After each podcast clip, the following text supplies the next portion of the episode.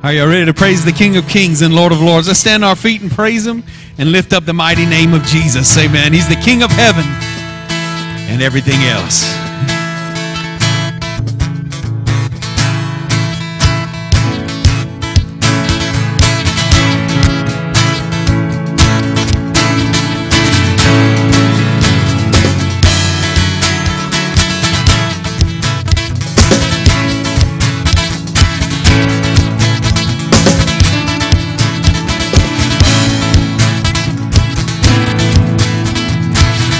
By your power every giant falls.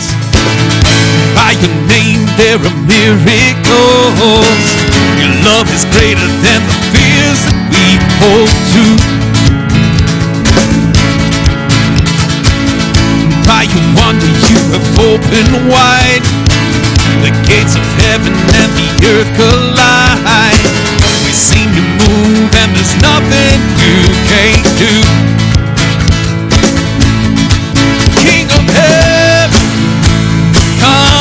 This place with your presence, let our hearts awake. We are desperate in your kingdom come. Breathe revival, let the darkness burn.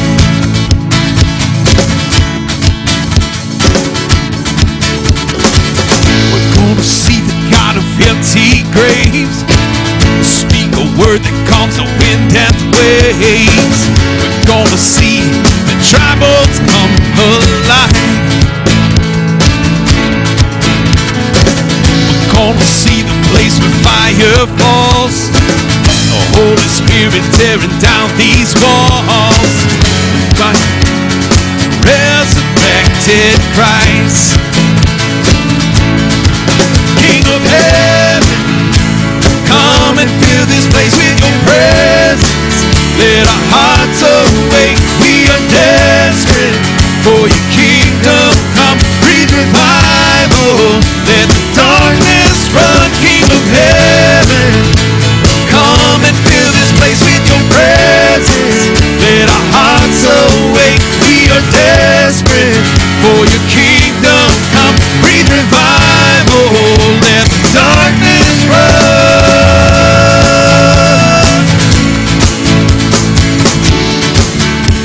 Come, the King has come with wild love, a wild love to awaken us. Oh, oh, oh, oh, the King has come, the King has come with wild love, a wild love to awaken us. Oh. The King has come. Why your love, why all love to awaken us?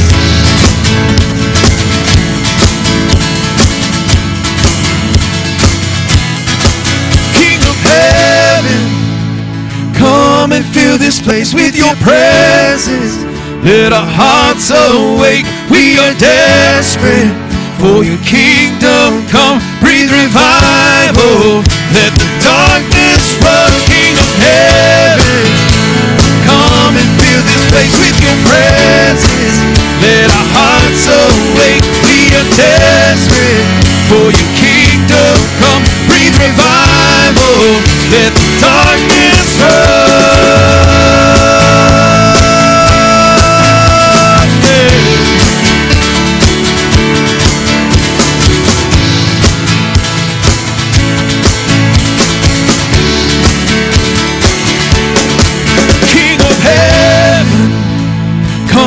Fill this place with your presence. Let our hearts awake. We are desperate for your kingdom come. Breathe revival. Let the darkness run. of heaven. Amen.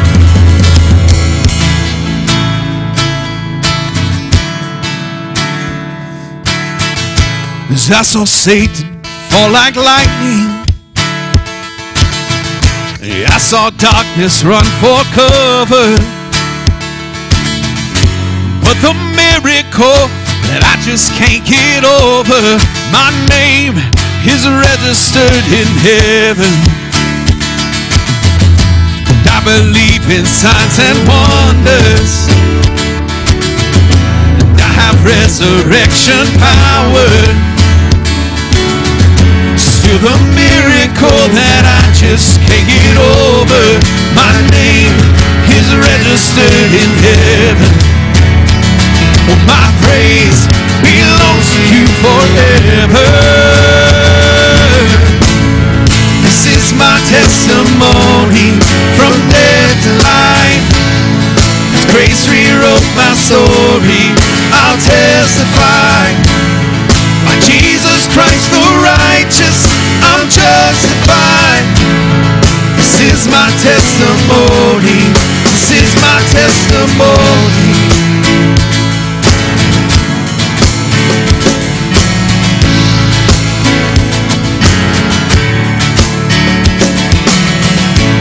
Together, sons and daughters, bought with blood and washed in water,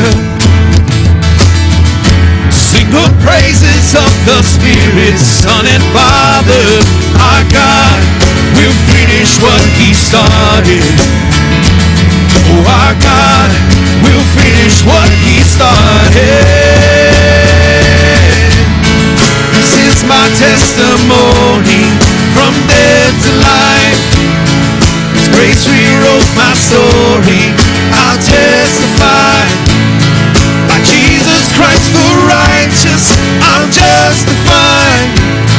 This is my testimony, this is my testimony, yeah.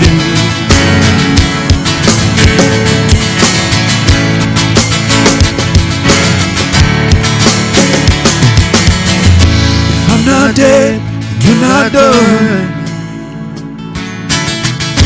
Greater things are still to come. Oh, I believe.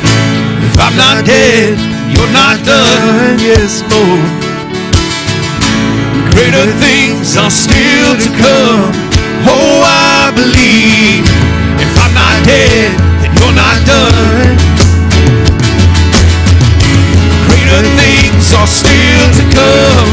Oh, I believe. If I'm not dead, you're not done. Greater things are still to come. Oh, I believe. If I'm not dead, then you're not done. Greater things are still to come. Oh, I believe. If I'm not dead, you're not done. Things are still to come. This is my testimony, from death to life. His grace rewrote my story, I'll justify. Jesus Christ the righteous, I'm justified. This is my testimony, this is my testimony, yeah.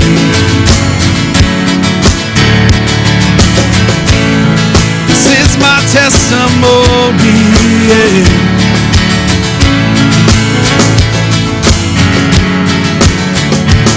Yeah.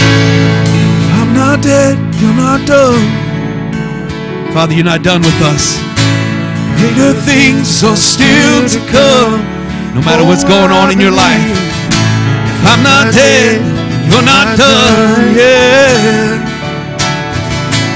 Greater things are still to come. Oh, don't believe the lies of the enemy. If I'm not dead, then you're not done. Yes, Lord.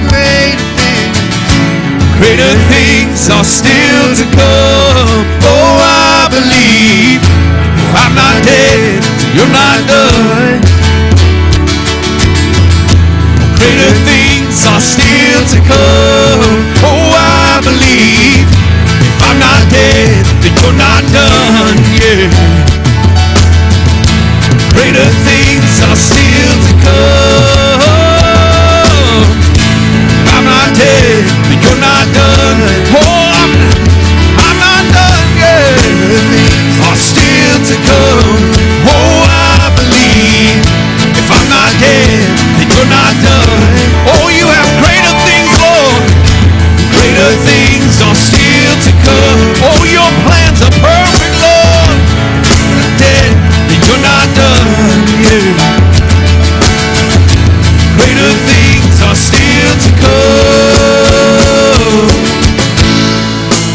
is my testimony from death to life. 'Cause grace rewrote my story, I'll testify. By Jesus Christ the righteous, I'm justified. This is my testimony. This is my testimony. Oh, let's sing that again. This is my testimony from death to life. 'Cause grace rewrote my story, I'll testify. By Jesus Christ the righteous, I'm justified. This is my testimony. This is my testimony. Oh, Father God, thank you for the testimony. Thank you for not leaving us where we were, for not leaving us in the in the trenches, in the in the miry clay, but Lord, that you pulled us out. Oh, there's so many lies of the enemy speaks to you. Maybe when you're by yourself or when things are going bad, but it says in the songs, as if I'm not dead, then you're not done. If I still have breath in my lungs, then the King of Kings and the Lord of Lords is not done with you. If you still can take a deep breath, if you still have air in your lungs, if you're still here on this planet, then there's still plans that he has for you that are not been fulfilled yet. Tomorrow is still in his hands. Tomorrow, he's already lined up for you. Never think that it's over. Never think that you've done too much, that you've gone too far, because tomorrow is in his hands. And he's already planned it before the beginning of time.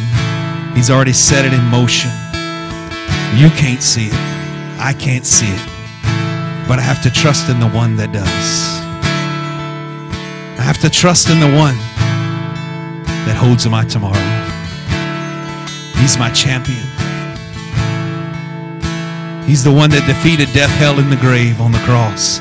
He's the one that went down into the pits and ripped every authority away from the enemy, from Satan. He holds my tomorrow. And if I can't believe that, then there, then Satan has convinced me otherwise. But at this moment, right now, decide to look for tomorrow. Decide to look up into the heavens where your help comes from. The King of Kings and the Lord of Lords has not forgotten you. He's not forgotten you. He knows what happened. It's for somebody in here. He knows what happened. You've not hidden it from him. He knows what happened. But the great thing about his mercy, he knows what happened, but he also knows what's going to happen. And his mercies are new every morning. And his plans for you are greater than you could ever imagine or think. In the midst of who you are, he doesn't expect you to be perfect. That's his job. He's restoring you right now. Let him restore you right now. Oh, let him restore you right now. Oh, let him restore you right now. He's the God of tomorrow. He's the God of today. The present, past, and future, he holds it all in his hands. Just trust in him, just trust in him, just trust in him, just trust in him, 'cause he is my champion, he is my champion. Oh.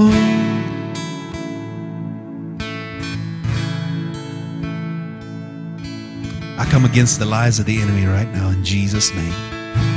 I come against the lies of the enemy in your head right now. Oh, greater things are still to go.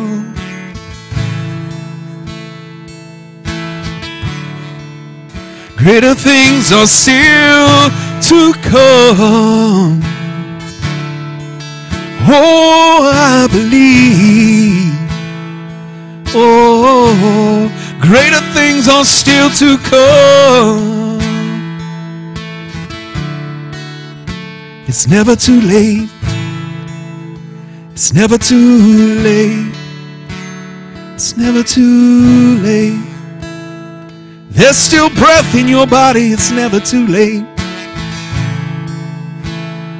There's still air in your lungs, it's never too late. Oh, yeah. He's reaching out his hand, just grab it right now.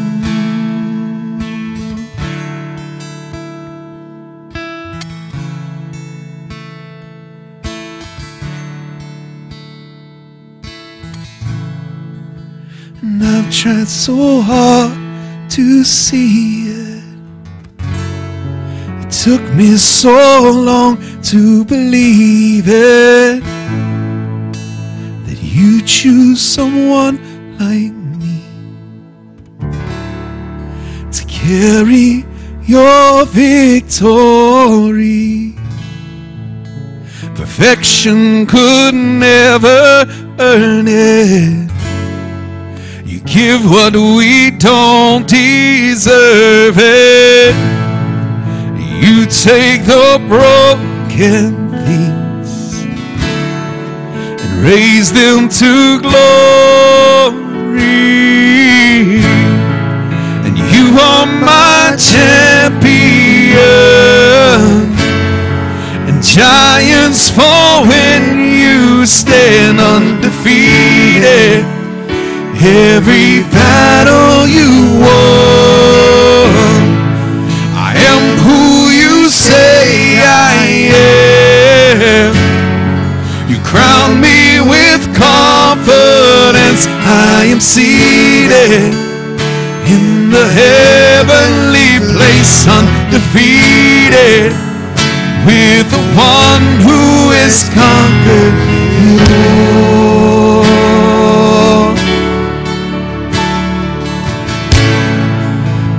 I can finally see it. You're teaching me how to receive it. So let all the striving cease. This is my victory. Oh, let's sing that again. Now I can finally see it. You're teaching me how to receive. So let all the striving cease. This is my victory. You are my champion. Giants fall when you stand undefeated. Every battle you won, I am who you say.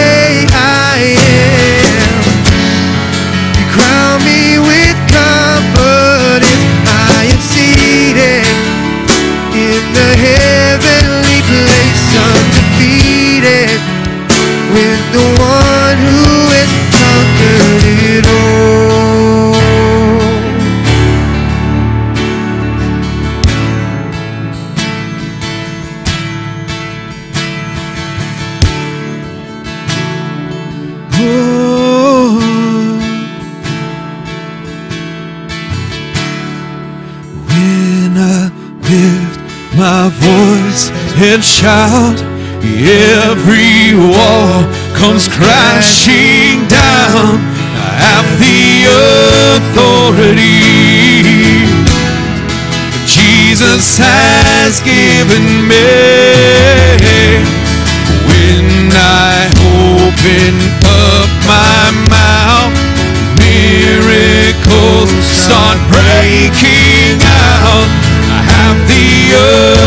authority. Jesus has given me. When I lift my voice and shout, every wall comes crashing down. I have the authority Jesus has given me. When I open up my mouth, miracles start breaking out. I have the authority Jesus has given me. You are my champion. Giants fall when you stand undefeated. Every battle you won, I am who you say I am. You crown me with confidence, I am seated in the heavenly place, undefeated, with the one who has conquered it all. Can we sing when I? When I lift my voice and shout, yes, Lord, every wall comes crashing down. Have the authority, oh, that Jesus, Jesus has given me. When I open up my mouth, miracles start breaking out. Have the authority, yeah. Jesus has given all me. When I lift my voice and shout, every wall comes crashing down. I have the authority Jesus has given me.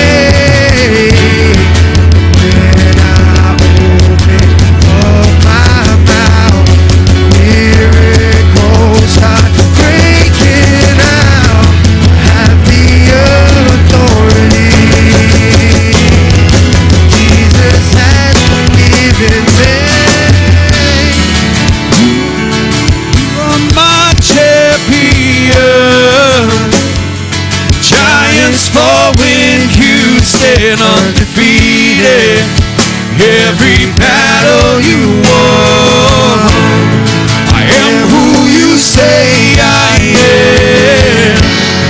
You crown me with confidence, I am seated in the heavenly place, undefeated, with the one who has conquered it all. You're my champion. You are my champion. Giants fall when you stand undefeated. Every battle you won, I am who you say I am.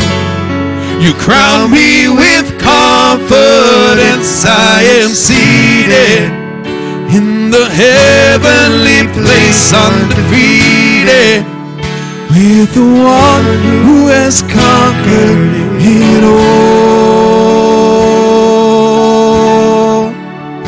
Father, thank you for conquering it all. Thank you for conquering it all, Father. Oh, the name above every name, the name of Jesus. Oh.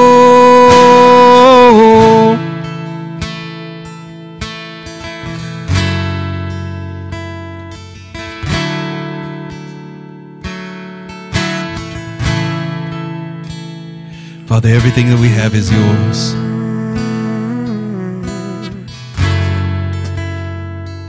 I'm a lover of your presence. I'm a lover of your presence. It's all yours. I'm a lover of your presence.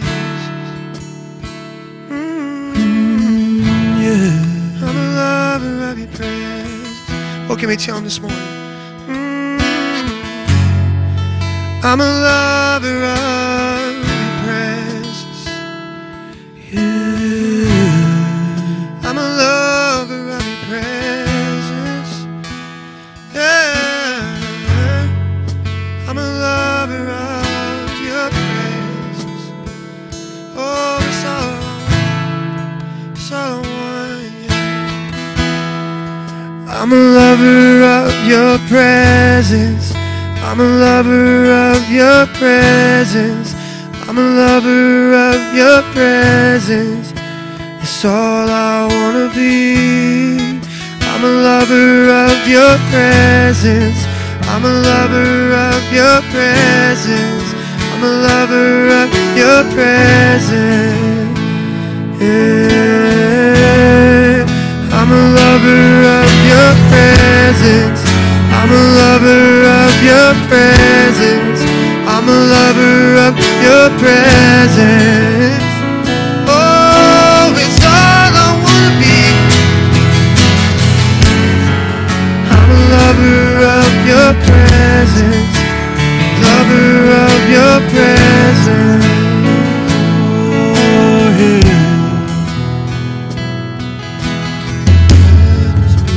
Sacrifice. Let me dedicate my life to worship. Oh, let this be a sacrifice. Let me dedicate my life to worship you. Let this be a sacrifice. Oh, let this be a sacrifice. Let me dedicate my life to worship. Yeah. Oh, let this be a sacrifice. Let me dedicate my life to worship. I'm a lover. I'm a lover of your presence. I'm a lover of your presence. I'm a lover of your presence. It's all I wanna be. I'm a lover of your presence. I'm a lover of your presence. I'm a lover of your presence. Yeah. I was made for love. I was made for love. I was made for loving you. I was made for love. I was made for love. I was made for love. I was made for loving you. I was made for love. I was made for love. I was made for love. I was made for loving you. I was made for love. I was made for love. I was made for loving you. I'm a lover of your presence. I'm a lover of your presence. I'm a lover of your presence. Oh, I'm a lover of your presence. I'm a lover of your presence. I'm a lover of your presence. Oh, I'm a lover of your presence. I'm a lover of your presence. I'm a lover of your presence. It's all I wanna be. I'm a lover of your presence. I'm a lover of your presence. I'm a lover of your presence. It's all I wanna be.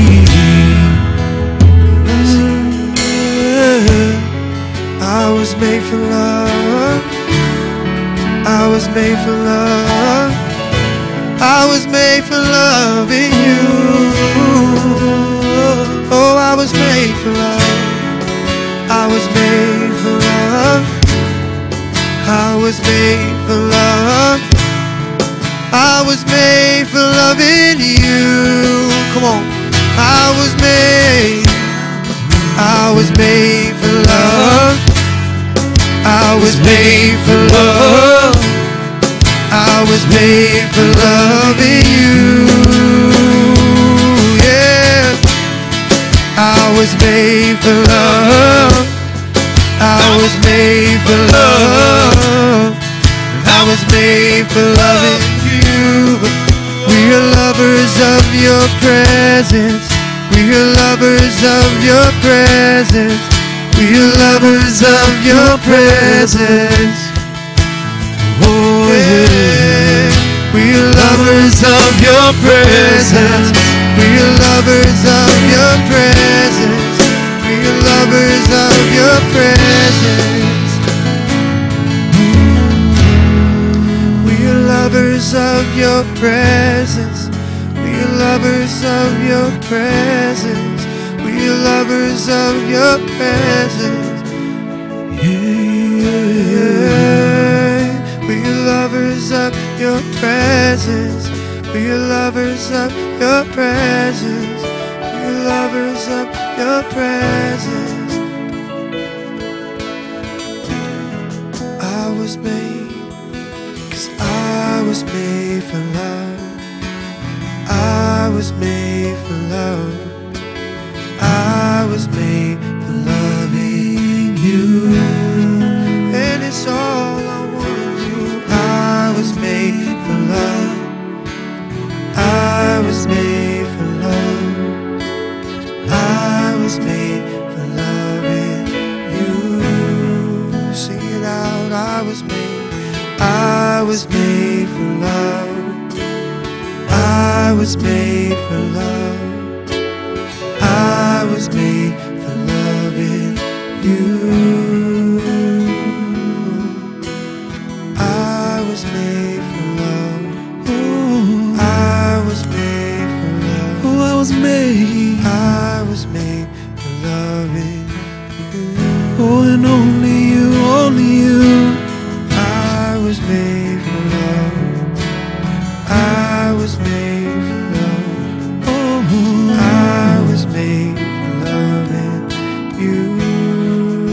It's all about you. I was made for love. And I was made for love. Ooh. I was made for loving you. We are lovers of your presence. We are lovers of your presence. Lovers of your presence.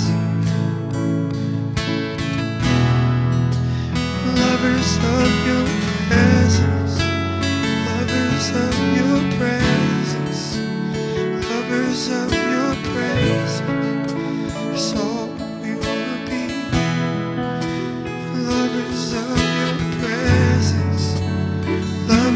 of your presence, lovers of your presence, lovers of your presence, it's all we wanna be.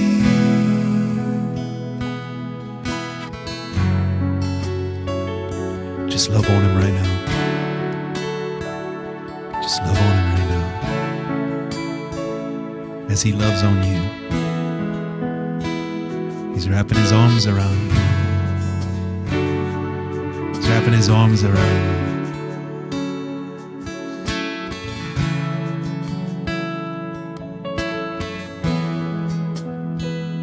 Just enjoy his presence.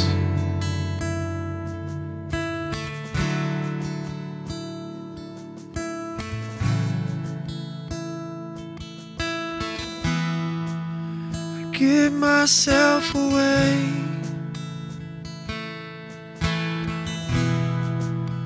I give myself away so you can use me. I give myself away.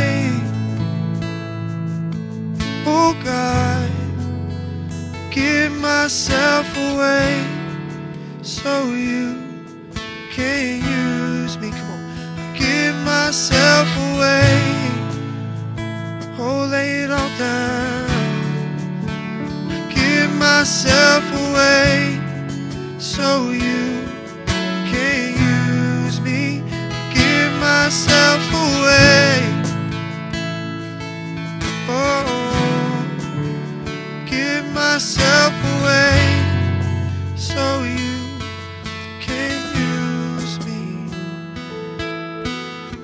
life is not my own.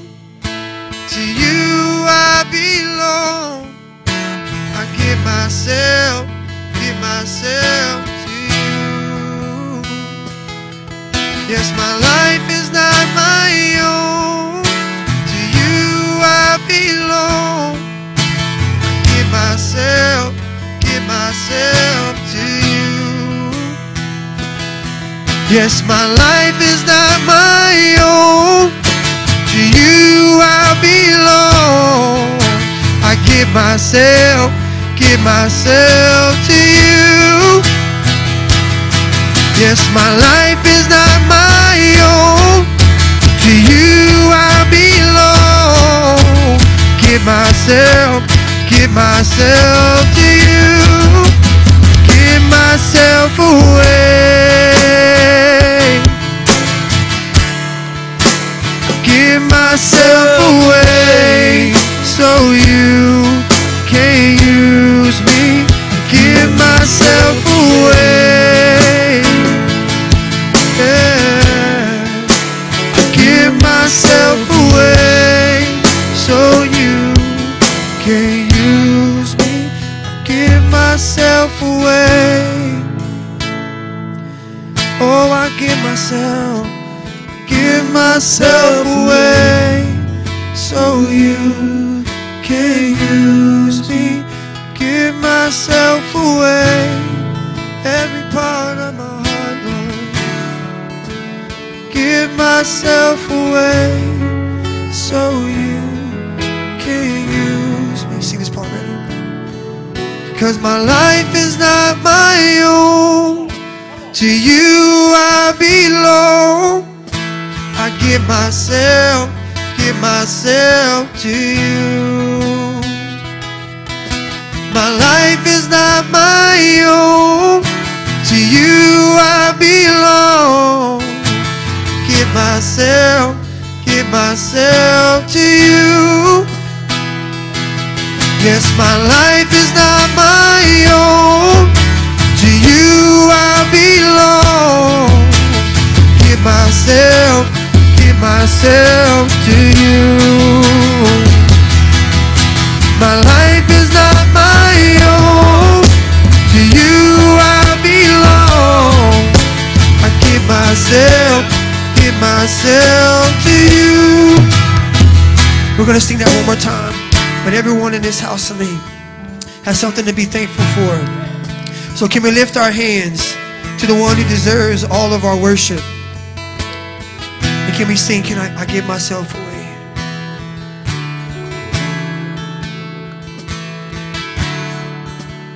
Give myself away. Oh God, give myself away so you can use me. Give myself away. Oh, I surrender. Give myself away so you can use me. Give myself away. Oh, I lay my life at your feet, Jesus. Give myself away so you can use me. Give myself away.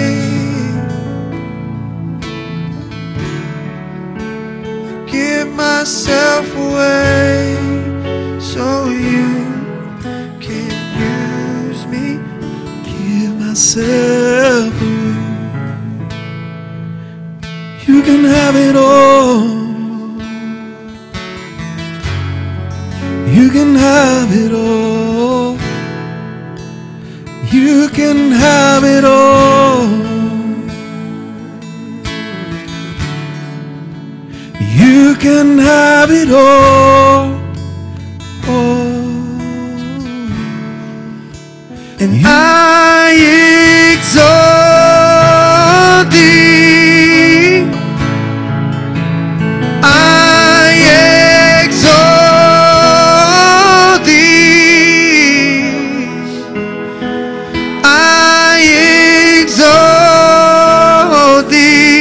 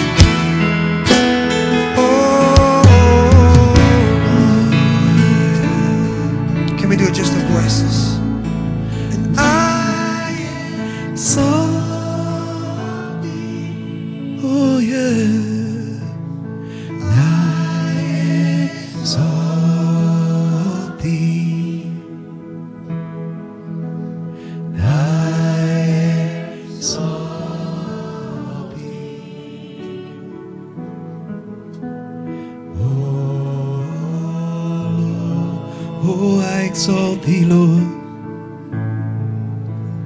and I exalt thee, and I exalt thee, and I exalt thee. Exalt thee, and I exalt thee,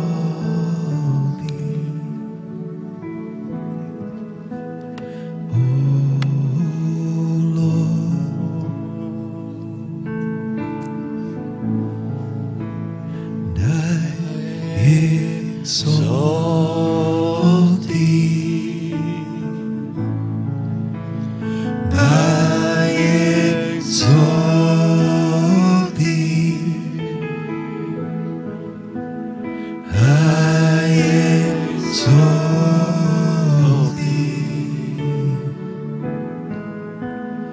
oh.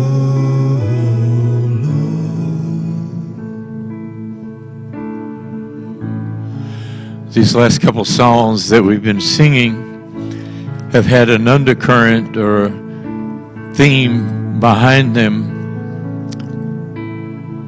And immediately I was thinking in the book of Revelation chapter four, when John's caught up into heaven and he sees everything that's going on. And the last verse of that chapter says this. It talks about the four creatures around the throne and the twenty-four elders that are on the throne, and that they fall before his throne and they cast their crowns at his feet, and they say, "You are worthy, O Lord, to receive glory and honor and power, for you have created all things, and for your pleasure they are and were created." That that part there that says all things means you, means me. We were created for his pleasure. Not pleasure like a child playing with a toy, but pleasure that brings joy to the Father.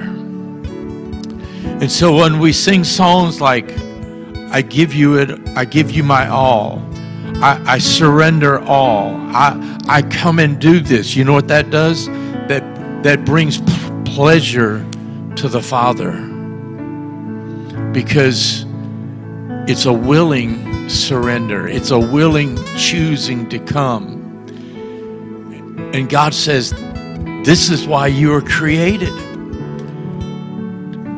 You were created, you and I were created that that in our surrender, in our living out our life, it would bring a smile to the Father.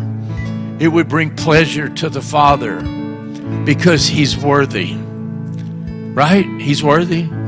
He's, he's worthy of all praise. He's worthy of all glory. He's worthy of all honor. And so by us doing that, it, it just, it glorifies him.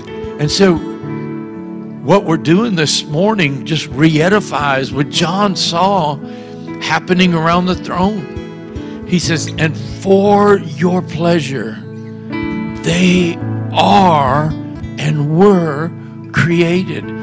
That means you are created with a divine purpose. You are created with a divine purpose.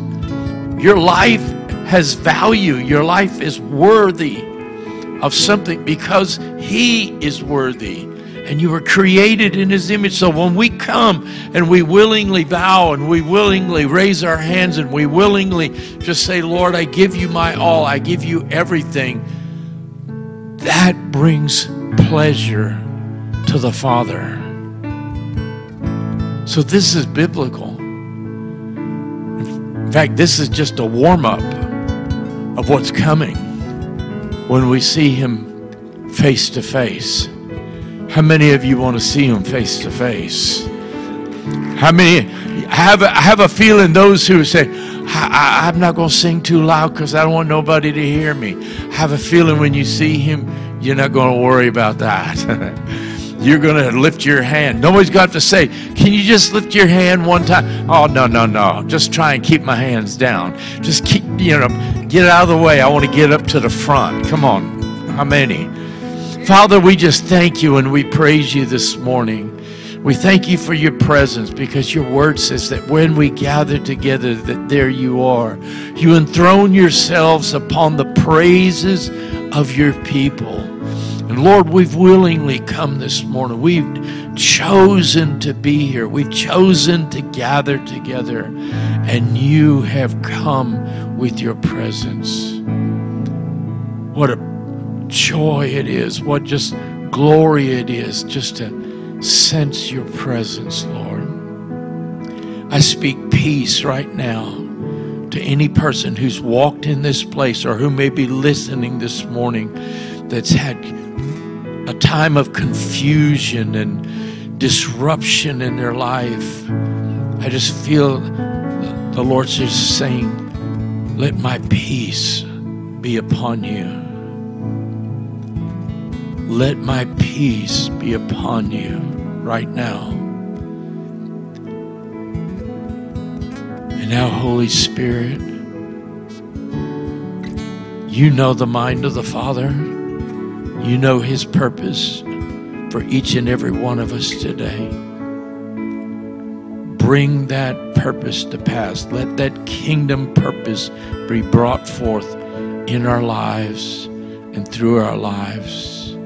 In this place today, in Jesus' name, in Jesus' name, amen, amen, praise the Lord, amen, hallelujah. Well, it's good to see you this morning. Look at your neighbor and say, it's good to be seen. Hallelujah, thank you, worship team, we appreciate it.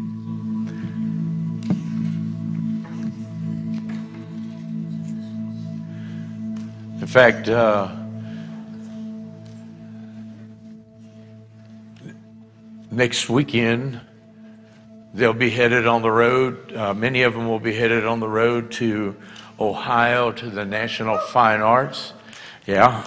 And uh, so be praying for them as they leave uh, on that trip. And the next two Sundays, a lot of these that are up here will be gone. And uh, a few of them will still be around, thank goodness. and um, But uh, we praise God for that, um, that they're getting the opportunity to compete and be blessed. Not just the competition part. That's that's what it, it it's about, but the services that happen and lives are changed. And young people come home, and adults come home on fire for God. Amen. Praise the Lord. Let me make a real quick announcement if I can. Slide is up on the board that um, there's an informational meeting um, this Sunday. Today's twenty-first? twenty-third. That says twenty-first. Yeah, what day? This Sunday. Um, I was just told put it up there. It's up there. Um, uh, Fine Arts Kids. I, it's after the service. And uh, in the prayer room right across the hall. And this is for um, information for uh, kids seven through twelve or first through sixth grade, okay? And Pastor Tracy will be meeting with you across the hall, so she wanted me to make that announcement. And then I just want to thank you for your faithfulness in giving financially. We don't pass a basket or, or, or anything like that. Um, Here on a regular basis, we do for special offerings and stuff like that. But we thank you for your faithfulness in giving God's word. You cannot outgive God. The Bible says that the tithe is the Lord's. I've had people tell me, I pay my tithes. I said, no, you don't. I said, the tithe is God's. And you don't pay your tithes. You you pay a tithe, you, and that is the Lord's. But we are stewards of what God gives us. And we have four different ways of doing it. Uh, there are two offering boxes on the back wall back there. You're welcome to fill out an envelope, drop it in there, or however you choose to drop it in there. There's apps for Android phones, iPhones that you can download. There's a text to give, and that's our number on there. And there's also the website. You know, I remember when website giving, that was the big thing. And nobody hardly uses a website to give anymore. They automatically use their phone or something like that. Uh, technology just keeps changing, and I'm just I'm thankful for it. It just makes it so easy. Um, you know, you don't have to remember to write out checks. And, and you know, the other day I got a notice from a certain bank that uh, for every check that you write now, you're going to be charged a service fee. Uh, did you know banks are charging if you make deposits with cash? I'm like, this is, yeah, it's getting, it, it, they're just pushing us to a cashless society, and which is but biblical. So, you know, it's not, uh, you know, so the text to give is easy, or the app. I use the app myself, and it's the easiest way for me to do it. But anyway, um, praise God. Let me get in the message this morning. I want to read from two scriptures first to kind of set the foundation for this. And it's from Hosea chapter four, verse six. And it says, "My people are destroyed for a lack of knowledge." And then Matthew four and four says, "It is written, man shall not live by bread alone, but by every word that proceeds out of the mouth of God." And we've been on a series uh, the last several weeks looking at um, hot button issues, or what I would continue, hot button issues. And so today's message is called Biblical Jeopardy. Now, there is a game called Bible Jeopardy out there, but this I'm titling this Biblical Jeopardy. Um, let me kind of explain why. Um, I, as again, I, like I said, we've been talking about issues. We've been talking about uh, everything from um, uh, racism to um, just a number of things that Christians are having to confront in in the culture of the day. And uh, this one to me is a really important one. It's not so much the culture, but it is the culture that is developed within the church as a whole, especially in America. Recently, uh, a youth minister, a celebrity youth minister, I'm going to say it that way because it's a well-known individual, expressed his zeal for uh, Jesus to a mainstream journalist, okay? And so the journalist was anti-religion, Christian, whatever. Uh, so they were very antagonistic. And then so in the interview, this journalist asked this celebrity, famous youth pastor um, to name the Ten Commandments. And that youth pastor w- uh, struggled to come up with six of them.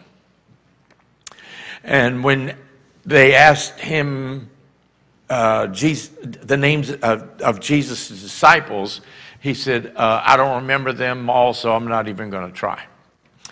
Now, that may seem insignificant, but there are certain things that stand out. For example, um, fewer than half of the Amer- adults in America can even name the four Gospels. This is all new information. Most Christians cannot even identify two or three disciples. sixty percent of all Americans cannot even name five of the Ten Commandments. I think, which is ironic, in that in, in the last number of years, we've had court cases about removing the Ten Commandments out of courtrooms and places like that, and yet most Americans can't name five of them. Uh, a recent um, episode of the T V game show Jeopardy! Really kind of exemplifies what I want to talk about this morning. So I'm just going to show this to you.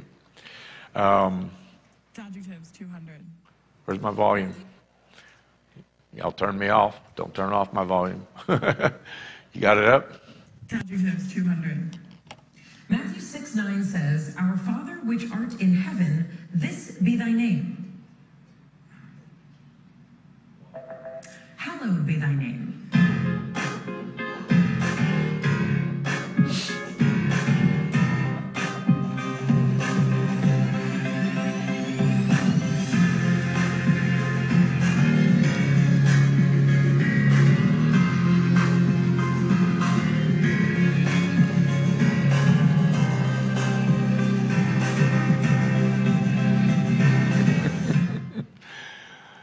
They didn't even know the word hallowed.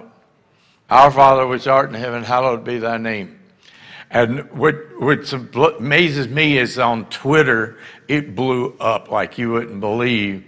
And most of the people, uh, you, I couldn't use the quotes that they put on there because of the language that they used.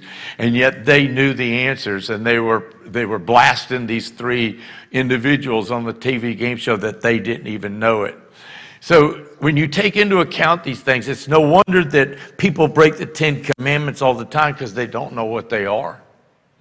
Uh, significant research confirms that biblically and theologically educated Americans are an endangered species even within the church. And the technical name for that is biblical illiteracy. Years ago, I moved to Tennessee to open a restaurant, and I happened to move to a county that was thirty-two percent illiterate. And so you can imagine when people would drive, come into the restaurant uh, and look at the menu, they'd, they'd order by the picture, and they'd go, I want that. Now, imagine, it, it, I'm just going to tell you it was a Sonic drive-in I own. So imagine pulling in and looking at the menu and go, I want that. And the person on the other side is looking at a speaker. They're not seeing a car, and they have no clue what you're pointing at. They have no idea because they, they couldn't read. thirty-two percent of the county was illiterate. And, and, and according to Pew Research Group, Americans, including churchgoers, aren't reading much of any book anymore, including what we used to call the good book, the Bible. In fact, professing Christians in America today claim to believe that the Bible is God's Word. They claim that it's divinely inspired. They claim that it's, it's God's message to us. And yet, a Lifeway research study found that only forty-five percent who regularly attend church services read the Bible more than once a week. That's almost fifty percent of people who attend only say that they read the Bible more than once a week. fifty percent don't. More than forty percent of people attending services read their Bible only once or twice a month. And survey shows that almost one out of every five churchgoers in America, one in five, never read it. Never read the Bible. Now, we, it, because we don't know God's Word, it follows that we don't know it, that, that eighty-two percent of Americans believe that this phrase, God helps those who help themselves, is a scripture verse. My, my late mother-in-law used to say that all the time to me. And... And I would just, and so one time she said, well, you know, God helps those who help themselves. And I said, yeah, it's Hezekiah three four. And I've told people that, that tell me that all the time. Hezekiah three four, that's it. And they go, that's the, that's it. And in case you don't know, there's no Hezekiah, there's no three, and there's no four. Some of you are thinking, Hezekiah three four, Hezekiah three four. I'm going to remember where that's at. Even among born-again believing Christians, eighty-one percent, eighty-one percent, that's four out of five, okay, believe that the Bible teaches that the primary purpose in life is to take care of one's family.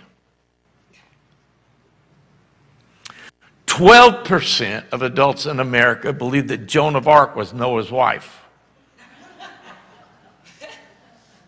fifty percent of graduating high school seniors thought Sodom and Gomorrah were husband and wife.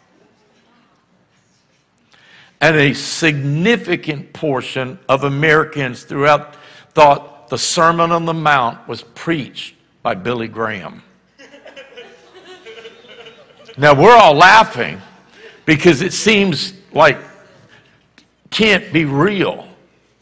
But this is real. This is where, this is where our nation is. This is where church people are in America today.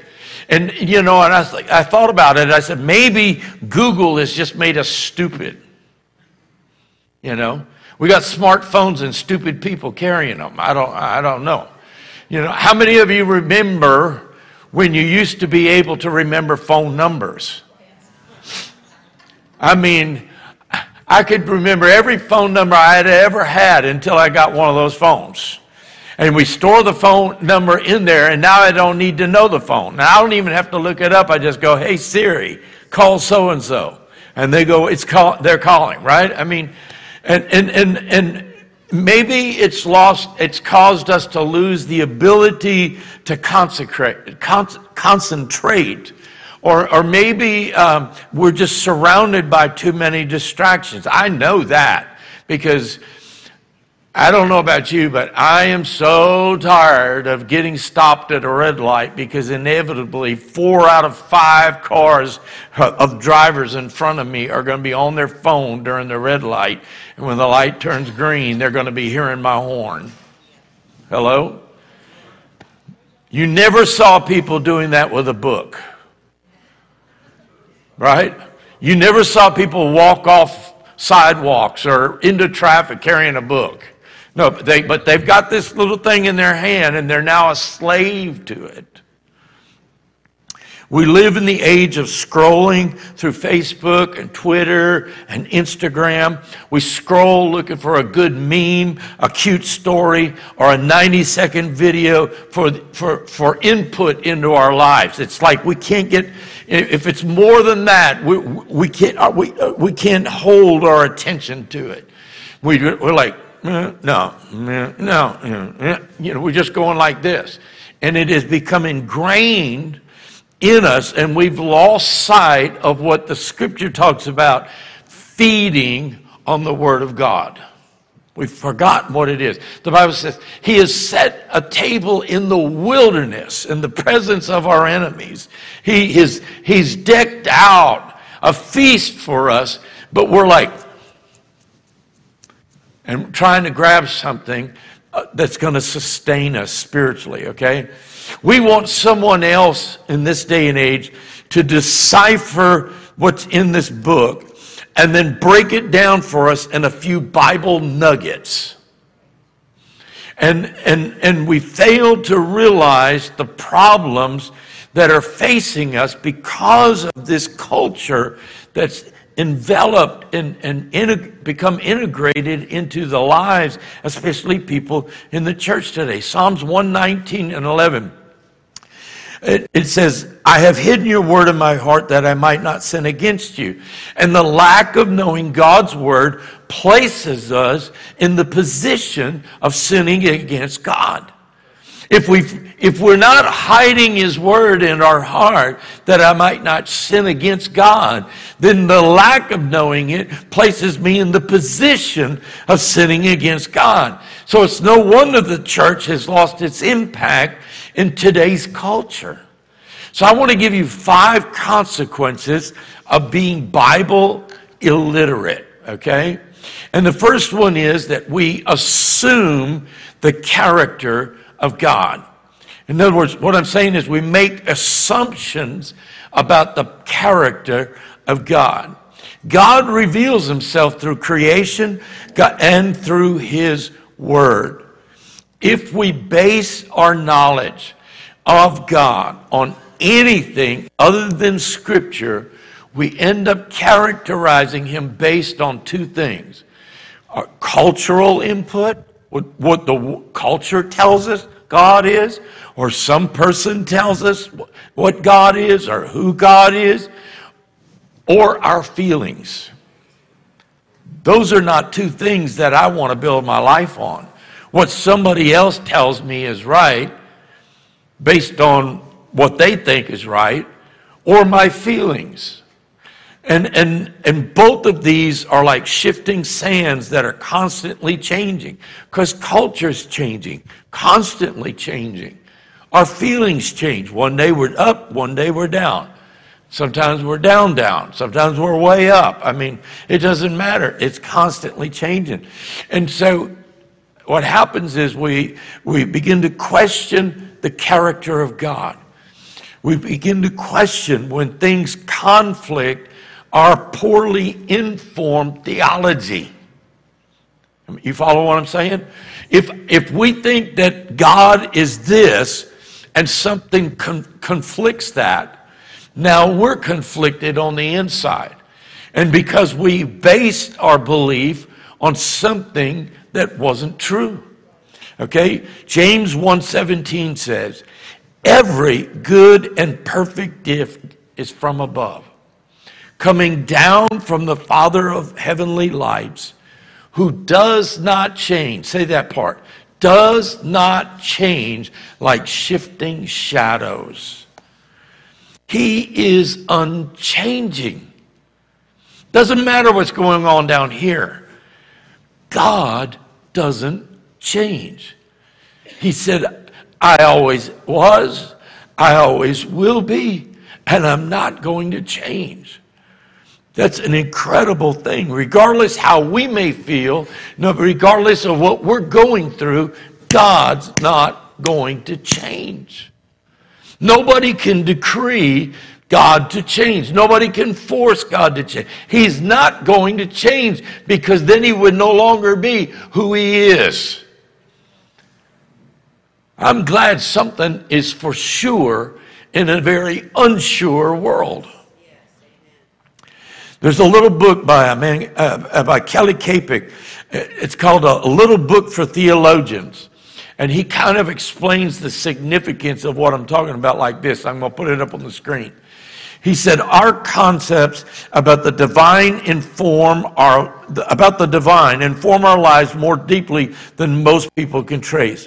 Whether we view God as distant or near, as gracious or capricious, as concerned or apathetic, the conclusions we reach, whether the result of careful reflection or negligent assumptions, guide our lives. No matter how you came to the conclusion of who God is or what God is or what he thinks or how he operates or anything, they, what you believe guides your life. Okay? So neglecting the Bible, the reading of the Bible, leads us to assume God's character rather than actually knowing it. How many of you have had someone say something to you about a person and you go, I don't believe that because I know that person? Well, I heard what you heard is wrong because I know that person. We should be that way about God. We should be able to say, when someone says something about God, we should be able to say, I know him, and he knows me, and you are wrong. Somebody said, well, won't they just start an argument? No, it should start a healthy debate, and you should be able to witness for the cause of Christ, okay? So we need to know the truth of God's word if it's going to guide our lives. The second consequence of Bible illiteracy is that we wander from God's design and purpose for our life. I just said it a minute ago. God has a purpose for every one of our lives. He has a divine design for your life. He's put that inside of you.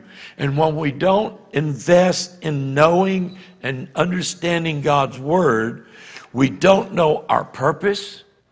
We can't live a life that's pleasing to him. It's not that I'm, I'm living like I have to live a certain way or God's going to strike me down. That's the, that's, that's the God I grew up knowing, because that's why I was told God was that way. The first scripture that, I, that really hit me was that God was for me and not against me. That blew my theology right out of the water. Because I was always told, just step out of line and God will get you. I mean, right? Anybody ever have that kind of theology? And it's hard to come over from the other side, isn't it? To believe that God is not against you, he's for me? Wow. I mean, that just blew me away. Well, Hebrews eleven six says what? And with Without faith, it is impossible to please God. Impossible, okay? And so it says, to please him, for whoever would draw near to God must believe that he exists and that he rewards those who seek him. Did you get the last part there? He rewards those who seek him. It's not like he's holding out a treat going, come on, come on. But he was saying those who choose willingly to seek him, to know him, he has rewards. He has things he wants to do. He wants to bless. He wants to give that we don't know anything about. When God calls us to have faith, he doesn't call us to have blind faith. Please listen to what I'm saying, because I've heard preachers say this before. Faith is just, you got to have blind faith and trust God. No. He calls us to trust him with what he has told us and what he has promised us in this word. He says, come and follow me. You remember the couple of disciples, a couple of men heard that from John the Baptist, Jesus was walking by, and Jesus said, and, and John said, behold the Lamb of God who takes away the sins of the world. Behold the Lamb. And those two left John instantly and followed Jesus. And after a while, Jesus turns to him and says, what is it I can do for you? And they said, Master, where are you staying? He said, foxes have holes and birds have nests. He said, but the Son of Man doesn't even have a place to rest his head. But it says, he said, just come, follow me. It was their choice. The only way they were going to learn about him was spending time with him. In fact, the scripture that says, take my yoke upon you and learn of me, for my yoke is easy and my burden is light. I've, I've heard that so mispreached all the time, because we hear about a yoke, we think of yoke of oxen or cattle or, or, or uh, horses or whatever. In the Hebrew, the understanding there was the, the, the, was that the yoke was the teaching of the rabbi, the teaching of the rabbi. He would say, take my yoke upon you. The, the yoke that the world wants to give you, the, wor the yoke of the law is too hard and too heavy. He says, my yoke is easy and my burden is light. He's saying, come and learn of me. He calls us to trust him with what he's promised, he's told us, and what his word tells us. Romans ten seventeen says, so then faith comes by hearing, and hearing by the word of God. Now, if it's impossible to please God without faith, then I need faith. And the way that faith comes is by the word of God. Why? Because it reveals who he is. It reveals how he thinks, how he operates, how he moves, what he can do, what he won't do, all of those things. I, if I'm going to have faith in God, it takes this word.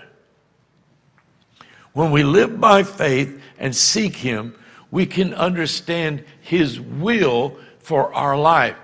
I can't tell you how many years in a row the Christian booksellers Association said the number one topic of the best-selling book year after year after year has dealt with people that want to know God's will.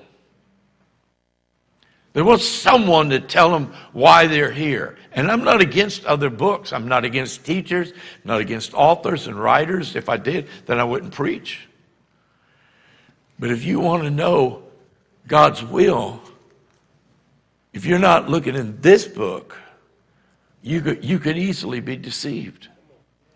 Because you're going to take some author's idea or opinion or something that they've heard and regurgitated and put it out some other way versus this book.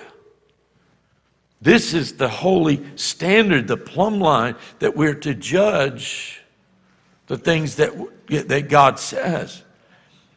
James one twenty-two, obey the word of God. I don't open that book. How are you going to obey it? Then it goes on and says, if you hear only and do not act, you're only deceiving yourself. Now, why does it say that? The next two verses spell it out. For any, if anyone is a hearer of the word and not a doer, he is like a man who looks intently at his natural face in the mirror. For he looks at himself and goes away, and once he does, he forgets what he looks like. See, if, if this is what it looks like to hear and not do, what would be said of Christians who fail to even hear or even read?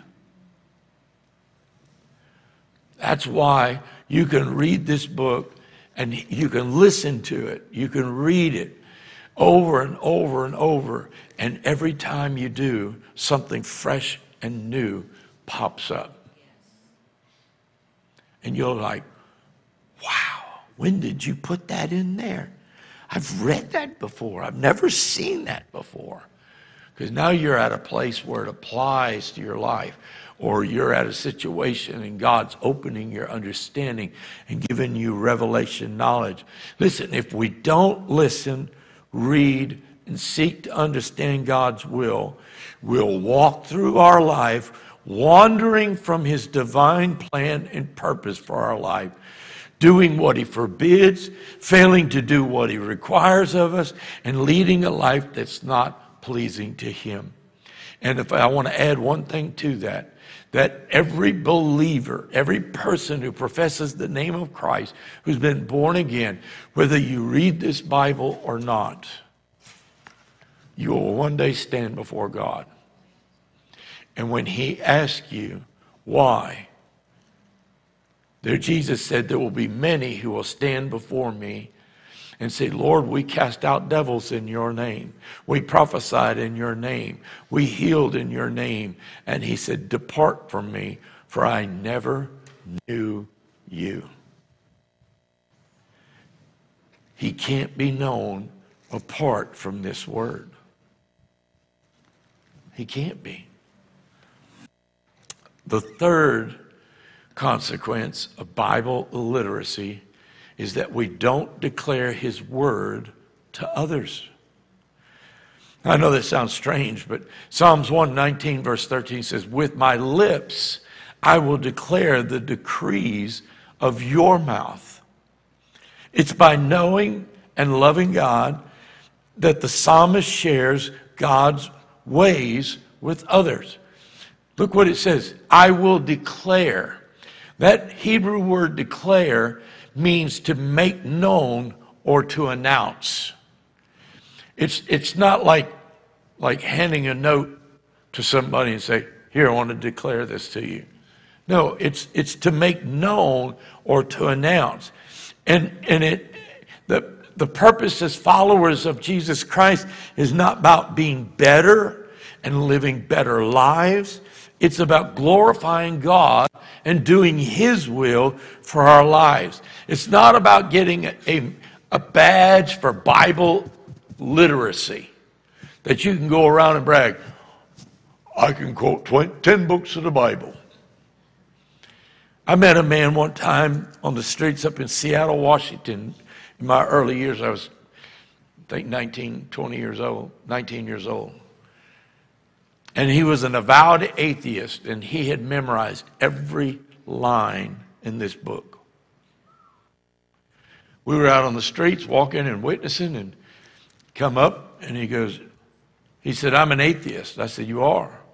He said, well, God's word, he said, I can tell you what God's word says. Tell me what chapter and verse you want. And sure enough, he knew it.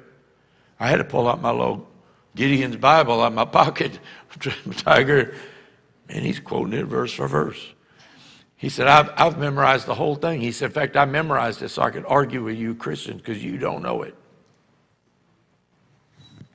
I was like, wow. I was more than impressed. I was embarrassed. As Christians, how are we going to fulfill the Great Commission to go into all the world and preach the good news if we don't read it and we don't know it? What is it we're going to share? As Christians, we should take Bible literacy seriously, because not knowing God's word means we're ill-equipped to fulfill the Great Commission. There's no way you can go out and do it. There's no way. I mean, I know years ago they used to, they used to have a saying, I don't know if it's still around or not, they'd say, oh, you need something fixed, take it to so-and-so, they can fix anything. And they used to have a phrase that he, they, they're a jack of all trades, which usually meant they know a little bit about everything. And most people, I found, that made them dangerous more than helpful. How many of you know what I'm talking about? You know, once in a while there'd be a person, boy, they know, they do know a lot about a lot of a lot of stuff. But most of them just got a little bit of knowledge and they're just dangerous. And that's the way a lot of Christians are. They got a verse they've memorized, or they've got a verse that mama told them, or the preacher said, or or something like that. And imagine writing a Bible. I did this with teens one time when I was a youth pastor. We had a lock-in one night. Told them we we're going to have fun and food and stuff like that. And I said, and some special things. I said, bring your Bibles. They were like, uh, I said, just bring your Bibles. Don't worry. Got them all around. There was about fifty of them. And I had arranged for some men dressed with masks and fake guns. Couldn't do that today. But they came in, and they wanted all the Bibles, and they put them all in, a, in sacks. And they robbed the young people of their Bibles and ran out of the room. We had kids crying, kids laughing, kids just staring.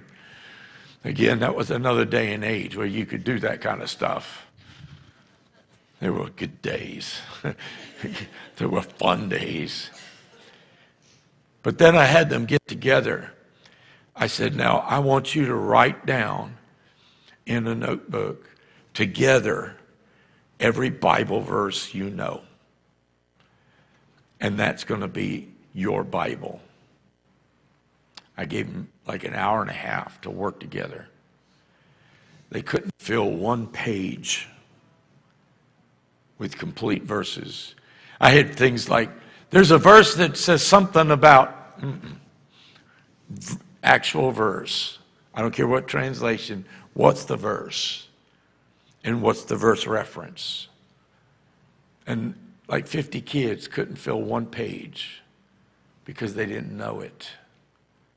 How are they going to share the Great Commission? How are they going to do what God's called them to do? If we don't know God's word, we can't share it with others. And that means we can't make disciples of all nations. If we try and fulfill the Great Commission without knowing and sharing God's word, we're not, we're not making disciples out for Christ. We're, we're making disciples out of our view of mo- what morality and worldly wisdom is. The fourth one is this. If we don't delight in God, well, let me put it this way. If we don't delight in God, we will end up substituting our affections for worldly gains. I, I didn't write that the way I wanted it. But we will end up substituting worldly affection for worldly gains, not godly gains, worldly gains. We'll substitute it. I, I remember in science years ago that, that, that if you take something out in a vacuum, there's something else going to be replaced.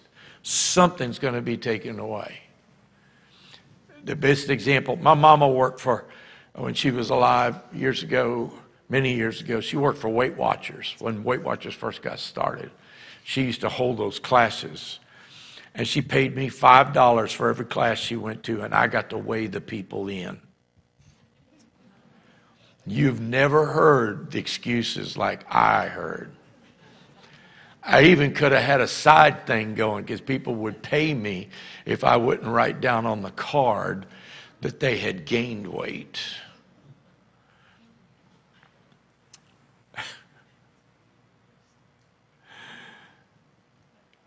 And my mom would always tell these people, you got to stick to the program. Because if you just take something away, you're going to end up replacing it with something else. And if you don't know the program, look, it you have to know in the beginning, that was the hardest program to follow. It was super hard. That's before they had points and free food and all that kind of stuff. I'm talking about, I even had lunch in Mobile, Alabama with Gene Nidich, who started Weight Watchers. As a teenager, I did. And that was a hard program. And, and people would come in and say, well, I just stopped doing this and I did this. Well, how'd you gain nine pounds? Well, I, I quit eating this and I started eating this. I had a lady one time came in, she says, I don't know how I gained weight. I quit eating Snicker bars. I said, but you gained eight pounds. Well, Milky Way shouldn't do that. They don't have nuts. That's what she told me. And I'm like, you need to stay for class. You need to learn the program. Snickers and Milky Way, that's the same category. I mean, I don't care what you say, you know. In fact, the nuts are probably the only healthy part of the candy bar. Right? I mean, I was a teenager. What do I know, you know? The point is, if we don't know God's word and we don't know God's character, we will struggle in life to be in awe of God and live an overflowing in life of worship for him.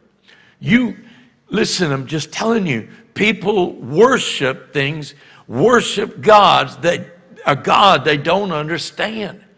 I'm convinced if we really, really, really, really know him, worship comes easy. When, when, when worship... You got to have worship choreographers who tell you when to stand, when to spin, when to jump, when to do. I'm out of here. You know, because when I'm worshiping, I'm worshiping the God I know and, and I can appreciate and love, and just I'm blown away by his grace and his mercy and all of that. I mean, I, I'm just telling you. Psalms one nineteen, verse fourteen. I rejoice in following your statutes as one rejoices in great riches. Wow. If you just got a million dollars, and I said, brother, you just won a million dollars tax-free. Can I get a jig? Can I get a little jump? Can I get a little shout? Don't forget to tithe. Right. But how many of you think we go, okay. No. Come on now. Who be jumping? Who be shouting? Yeah. Woo! Gone, right? This says, I rejoice in following your statutes. Not statues. These are rules, regulations, God's word, God's law, as one who rejoices in great riches. Picture someone sitting in the treasure room floor with coin, gold coins all around, and they're just picking it up and going, I'm rich, I'm rich. How many people do that with this book? And they go, whoa, God, that is awesome. The Bible says to delight in God's word. I, I, Brother Bobby, you're, you're probably one of the few people in here who remember this chorus years ago. It's when Scripture was put to song. Most of it was in King James. But there was one, it was a very simple one, and it began, I delight to do your will, O Lord. I delight to do your will. And then it was switched to a verse that's found in the, way in the back of the New Testament. And to walk with thee is not grievous unto me, for I delight to do your will. The psalmist says, I delight in your statutes. I delight doing your will. I delight. But how can you delight in his will if we don't even know it? And it, here's the thing. If we don't know it, then what we think is his will is grievous. It's hard. It's heavy. It's when you sit there and go, oh man, it's the end of the day. I ain't read a verse this week. Oh, let me get a chapter in, or Brother Bob will say something next week. No. If that's your attitude, it's just a, it's just a red flag telling you your life's out of order. Your life's out of order. You're delighting in other things. And, and this is the thing we need to understand, that if our delight is not in God and not in his promises and his commands of his word, our worship is simply shifted to something or someone else. You were created to worship. You were created to worship. There is something inside of us that must release. Now, we do it in different ways. One, one person, we can worship, we can worship just, just worship God sitting quietly and just just enjoying his presence. And the person next to you could be dancing a jig and shouting and clapping and running around. Doesn't matter. Worship is worship. But we were created to worship. And if we don't know him, and we don't know his promises, and we don't know his character, then we will end up shifting our worship to something else that we're more familiar with. I'm going to read you this quote by Paul David Tripp in a book, in, in, a book called Instruments in the Redeemer's. And it said, human beings by their very nature are worshipers. Worship is not something we do. It defines who we are.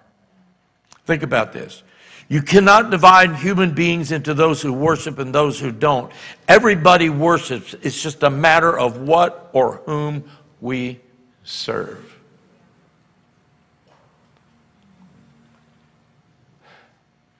I remember the old Bob Dylan song.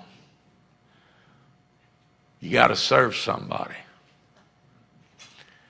I started to play that this morning, but, it, you know, showing my age when I do that, you know. But, but it was true. You got to serve somebody. You're going to worship somebody. It may be a king.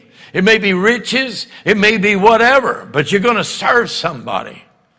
If we are not filled and saturated with the Word and constantly reminded of why we are worshiping Him, our affections will shift from Him to the things and people of this world.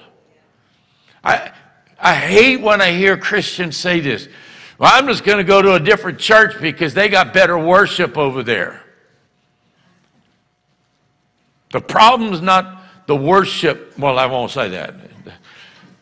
I've been in a few places where, yeah, it would be hard to worship because, but, but you know what? Most of the time, the problem's right here. And you can leave and go someplace else, and you're taking everything you got here over there. And when that's not happy there, you're going to go someplace else and go someplace else to find someplace else. I'm just telling you. The fifth thing, and I'm going to close. The fifth consequence of Bible illiteracy, and, and this is a powerful one. This is a strong one. is we forget his word and we are left without defense when attacked spiritually. Now, this is important. We cripple ourselves. We do it to ourselves. We cripple ourselves by not being prepared for the spiritual warfare that will come. Say, will come. It will come. And usually when you're not expecting it. He seldom will come against you. The enemy will seldom bring his forces against you when you're on a spiritual high. He's going to wait until you've tripped, fallen, you're in the valley, something like that, and then it's all hands on deck. He's coming with everything he has. And, and a call to the pastor, a call to your friend, a call to uh, some lifeline somewhere that you're calling isn't going to do it. It's this word.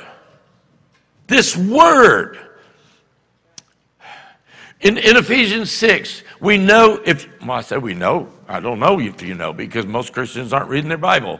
But I'm going to assume most everybody in here knows that Ephesians six, Paul writes to the believers there about the whole armor of God. And the majority of the armor is for defense. The majority of it, okay? But in the last part of verse seventeen in ver- uh, chapter six of Ephesians, it says this, and the sword of the Spirit, which is the word of God. It is in the temptation of Jesus in Matthew chapter four that we see how when Satan attacks Jesus, what did he do? He waited till forty days had gone by without food in the desert. And, and he's nearing the end of the fast. And, and he comes against him. And, and what does he do? Three times he tempts him. And three times what does Jesus do? It is written. It is written. It is written. He didn't say, do you know who I am? He doesn't matter. He didn't care who you are. It's the word that is a sword. It is your offensive weapon. And if we want to be able to stand against the spiritual attacks of the evil one, we have to do it the same way that Jesus did. It's the sword of the Lord, the word of God. And this is not a one-time thing. It's not a one-time effort. It is a lifetime of growing in, uh, in, in and understanding God's word. It's a lifetime. And you know, I was talking about the phones and stuff earlier. You are without excuse now simply because you've got so many apps out there with the phone, on the phone that you can listen to the word whenever. You want to scroll? Scroll. Chapter one, chapter two, chapter three, whatever. I mean, you can listen to it. Uh, why? Because faith comes by hearing. And hearing the word of God. You want to really make it powerful? Listen to it and read it at the same time. It's a proven fact that the human brain, we remember X amount of what we hear audibly, period. In fact, I could tell you that in less than seventy-two hours, y'all won't remember anything I said. That's so sad. For a lot of church people, it's when they leave the church. I used to stand at the church door when people left, and they'd shake your hand, and somebody would say, great sermon, Pastor. And one time I turned to him, I said, what'd I say? And he looked at his wife and said, what'd he say? I thought, he don't even remember that. I know he's not going to remember down the road. It's another thing when we read it. You'll remember more. But when we hear and read, we'll remember even greater and retention rate to when they're done together. So, you know, some people, they start reading and they're just like skimming through real fast like that, and you're missing those nuggets. You're missing those things God wants. But when you're having to listen along and read as long as it's being heard, you're forced to fo- it causes you to focus even more. And there will things that will come alive off the, that page. We need the instruction of God's word to prepare for the battles that will come. That's why the Apostle Paul wrote to the believers in Colossia, in Colossians chapter three and verse two, he says, set your mind on things above and not on the things of the earth. Let me close with this verse of scripture. I've heard this misquoted most of my life. And it comes from the book of Amos. It's in the Old Testament. And chapter eight and verse eleven. And it says, and the days are coming, declares the sovereign Lord, when I will send, notice it's God doing it, I will send a famine through the land.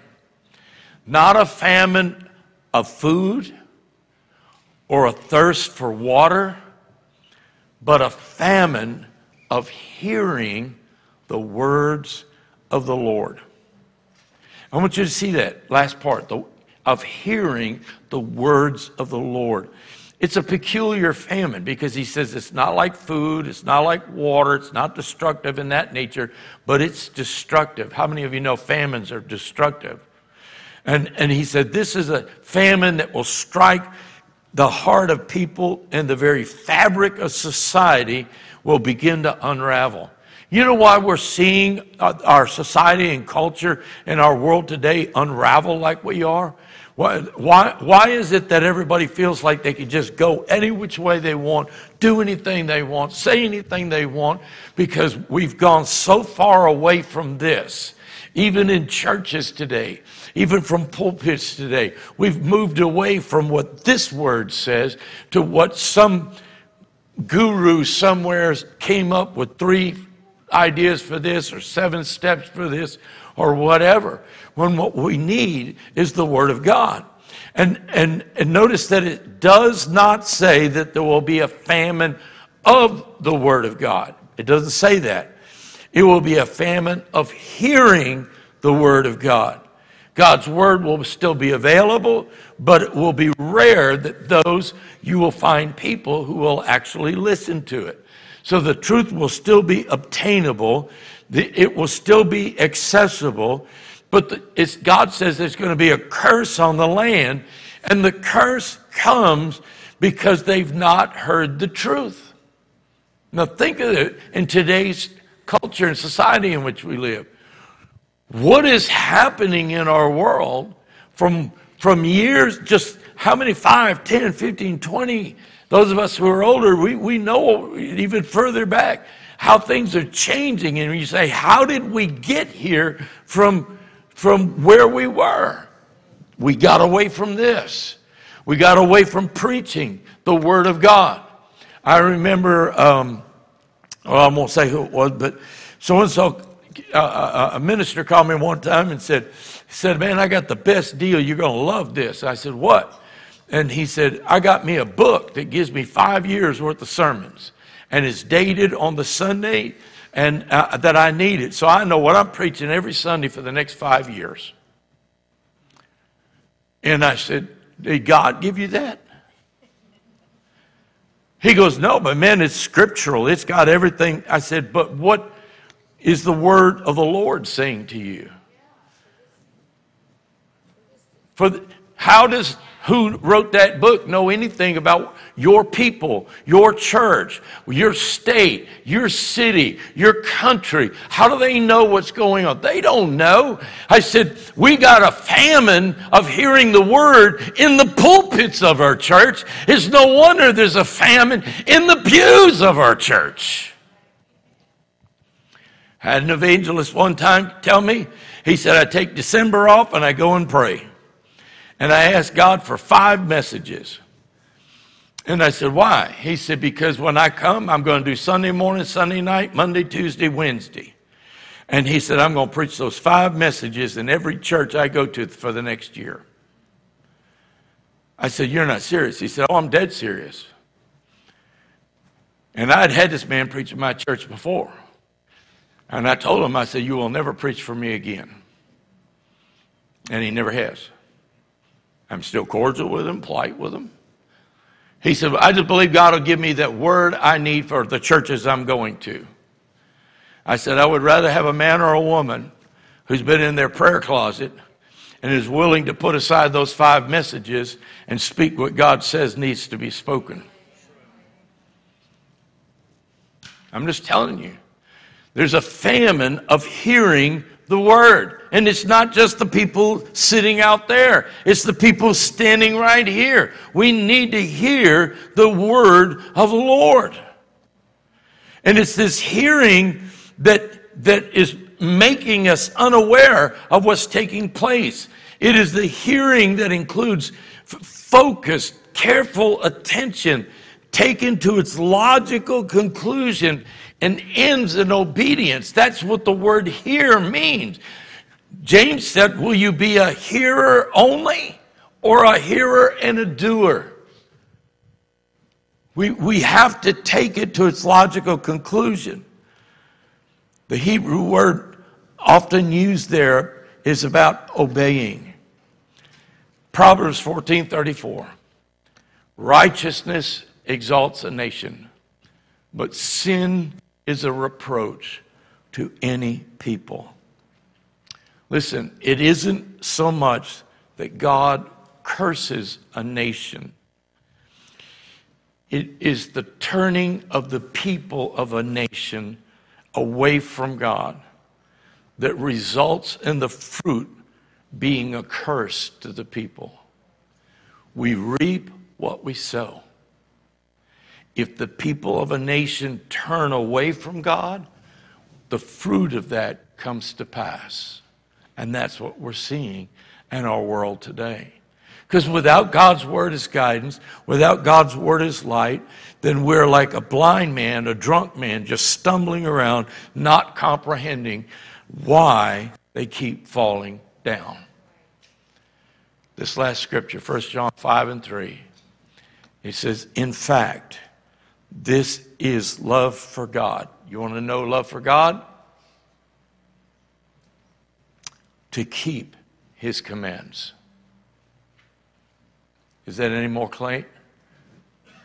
You want to know love for God? Keep his commands. And his commands are not burdensome. What would happen? This is my, my question to you as we close in prayer.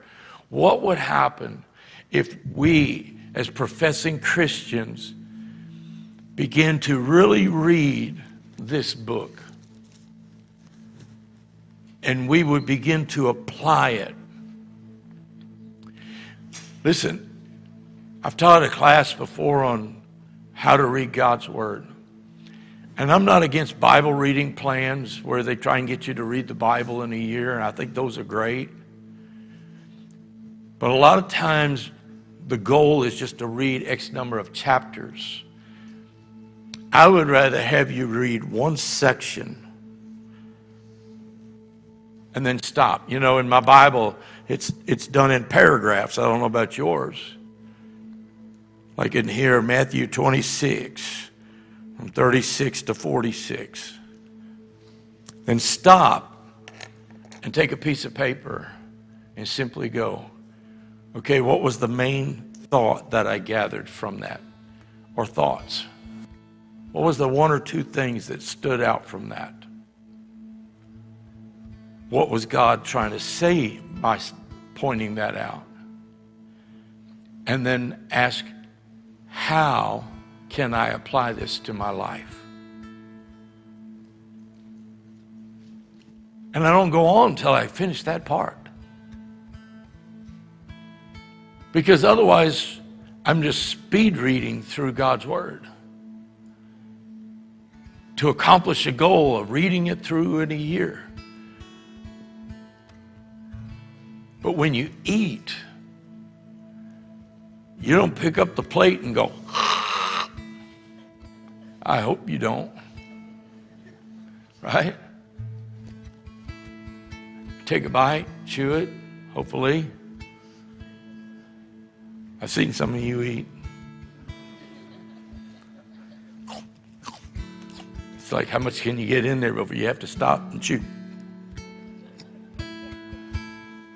But really, it's, it's, it's feasting and feeding on the Word.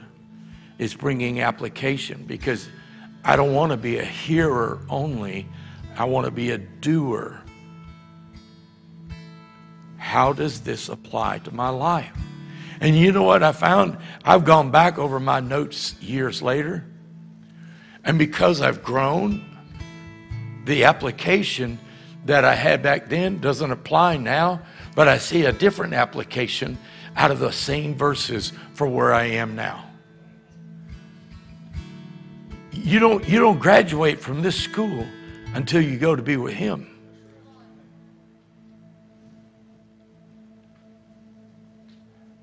And I want to know Him. Lord, we want to know You. We want to know You. We want to be people who are known by the fact that they know Jesus. They know the Jesus that's in the Bible. Not a manufactured one to fit this decade. The Bible Jesus. I asked myself this question last night, and I said, what would happen if after reading this word, we would begin to obey it? And I thought and thought and thought, and one word came to mind: revival. See, we, we want the shortcut version. We want to bring in a worship team, we bring in an evangelist, a prophet, or something like that, who's going to lay hands on me, knock me out on the floor, and all that kind of stuff. And that's, I'm just going to say, that's okay. But this word is what you need. And I just wonder how many of you this week will make a specific change in your schedule to either begin to read or add a little extra time in this word. And if you're willing to do that, I'm not going to check up on you. I don't have any way, but the Holy Spirit will. If you're willing to do that, I'm just going to ask you, if you're able to do so, just boldly, just stand right where you're at. And Holy Spirit's going to be taking names. He's taking names. It's important. I don't care if it's five minutes more. I don't care if you're just listening to it more.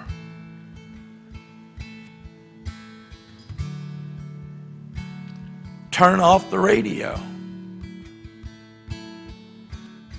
Put on God's Word.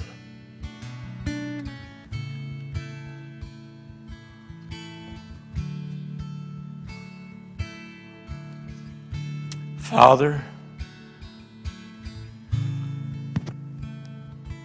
first, I just want to say, Lord, we repent of our foolishness, because we thought that somehow we could fulfill Your commission and that we could be followers of Your Son Jesus without even reading or studying this word or hearing it. Father, I thank You that we have the privilege in this country of buying a Bible, having multiple Bibles, having it on our phones and tablets, computers. What a blessing that is.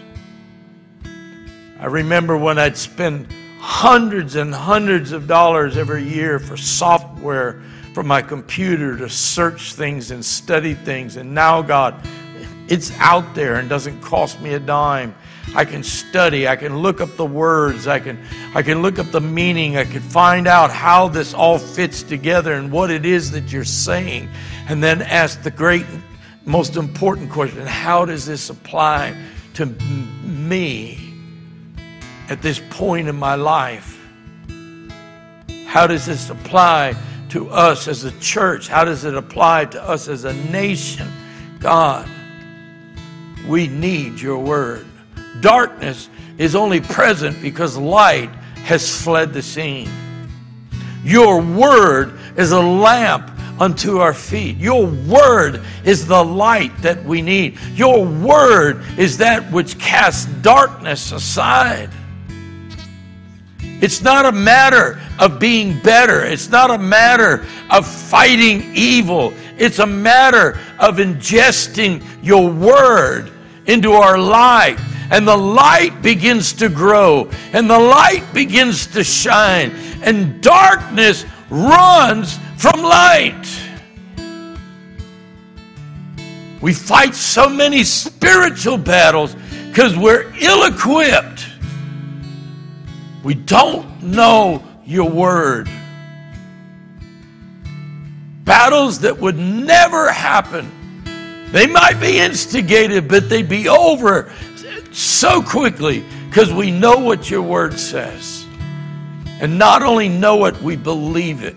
It's, it's become the very nature of who we are, because that's the nature of who you are. Holy Spirit, you see the people standing across this place. God, I pray that you, you speak to them throughout this week. You show them what needs to be changed, what they can do.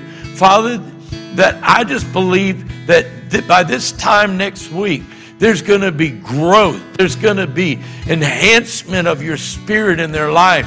There's going to be a, a glow that comes over them. It's because they've spent time in this word, hearing it, reading it, applying it in their life. We want to know you, Lord. We want to know you. The greatest thing is knowing you, to know you, Lord God.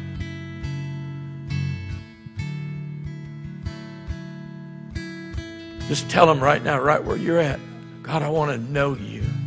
I want to know you. I want to. I want you to bring that revelation, understanding to my life. Holy Spirit, speak to me out of this word. Speak to me out of this word. Jesus. Jesus. Oh, yeah. And I don't want anyone else. I don't need anything else.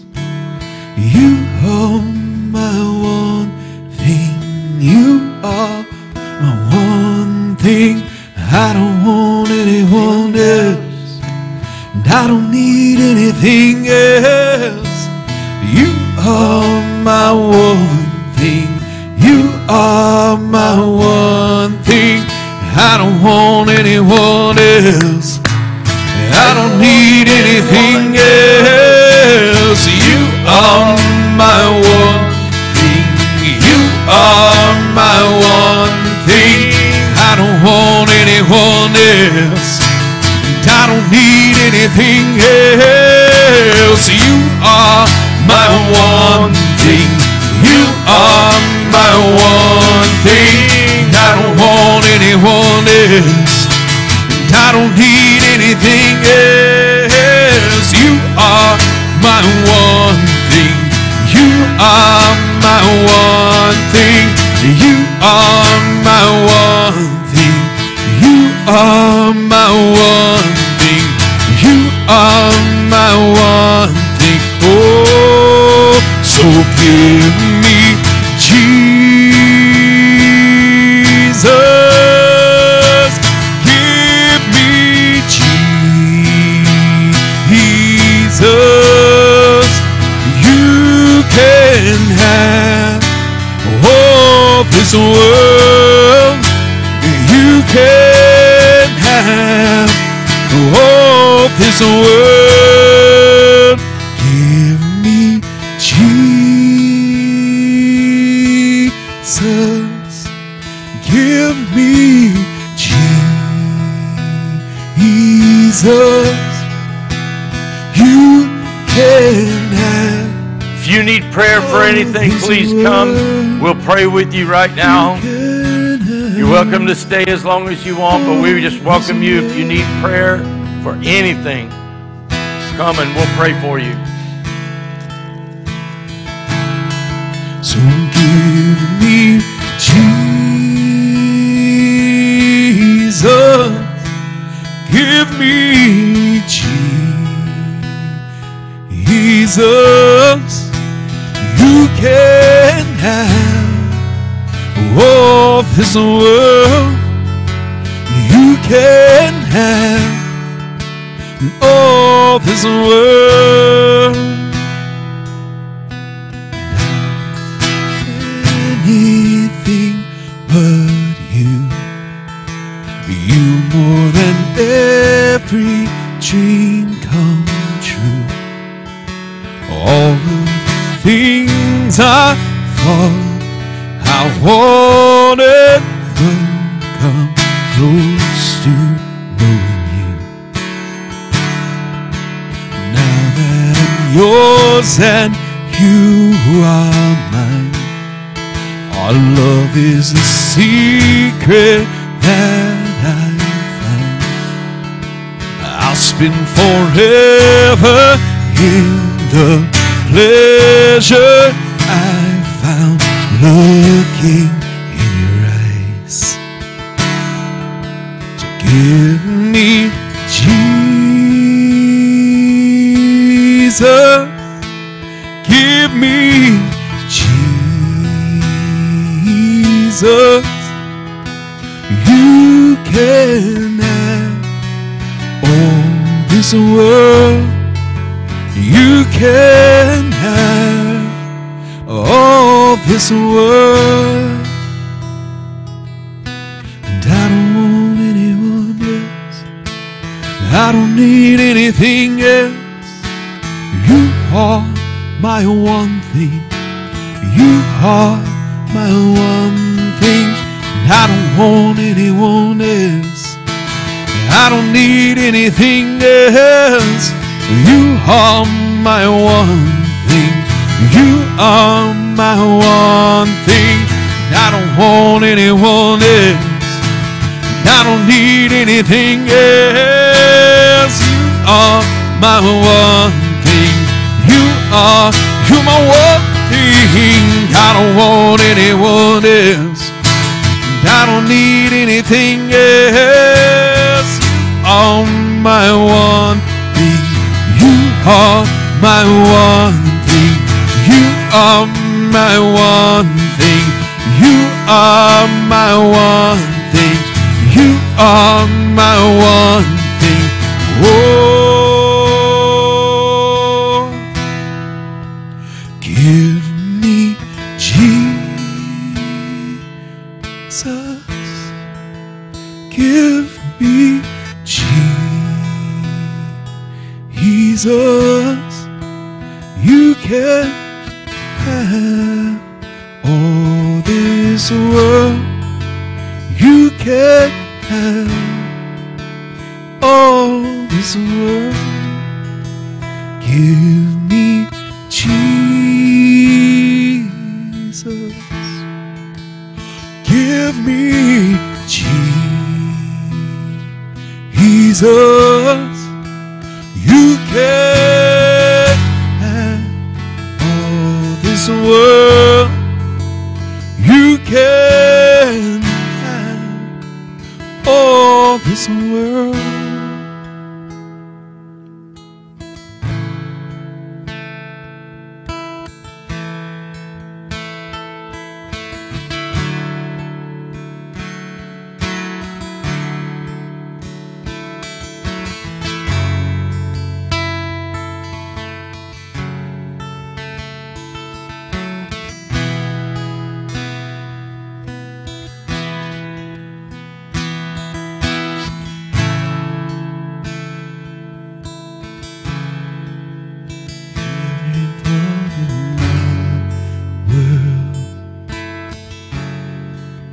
Take this life and breathe on this heart that is now yours. And you can have have it all, Lord, in every part of my world. Take this life and bring on this heart that is now yours.